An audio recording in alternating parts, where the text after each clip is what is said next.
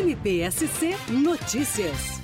25 carros modelo Fiat Pulse 2023 foram entregues para 24 conselhos tutelares catarinenses. O carro e os equipamentos do kit foram adquiridos por meio de licitação, envolvendo 14 milhões de recursos do FRBL, o Fundo para a Reconstituição de Bens Lesados, presidido pelo Ministério Público de Santa Catarina. A entrega no almoxarifado central do MPSC em Palhoça, na Grande Florianópolis, foi comandada pelo presidente do FRBL, o Subprocurador-Geral de Justiça para Assuntos Administrativos, Paulo Antônio Locatelli. O Fundo de Reconstrução de Bens Lesados tem essa missão, essa função, que é pegar todos esses valores que são aglutinados como uma composição coletiva, que deveria ser individual, mas não foi possível, e reverter à sociedade. E a forma como está sendo feita hoje, através desse kit aos conselhos tutelares de praticamente uma centena de municípios, hoje foram entregues 25 kits, ela cumpre essa função, porque há uma necessidade, há uma carência estrutural nesses conselhos tutelares e que está sendo sanada uma parte dela agora, com a entrega de veículos, com a entrega de computadores, de bebedouros, enfim, para dar uma garantia mínima de funcionamento.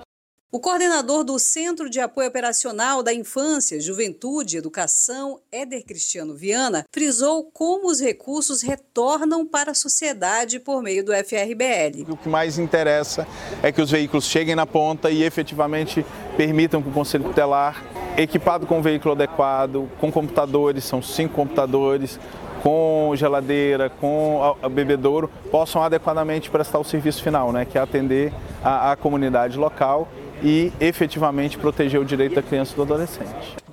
A secretária estadual de Assistência Social, Mulher e Família, Maria Helena Zimmermann, destacou que a entrega dos kits e dos veículos dá melhores condições de trabalho para os conselheiros tutelares. Os conselheiros tutelares, geralmente, eles ficavam com o pior carro da prefeitura, com a pior mobília da prefeitura, e eles trabalhavam de forma precária, né? E hoje já está mudando essa realidade, pela questão da visão do governo do estado e da visão do Ministério Público, porque é com o carro, é com a questão da mobília, da geladeira, do computador, que eles podem estar fazendo um trabalho de eficiência, sabe? Que está fazendo a busca dessas crianças, fazendo com que elas tenham o seu direito garantido e que tenham um futuro realmente com sucesso. Então eu avalio de nota 1000 para o Ministério Público do Estado de Santa Catarina.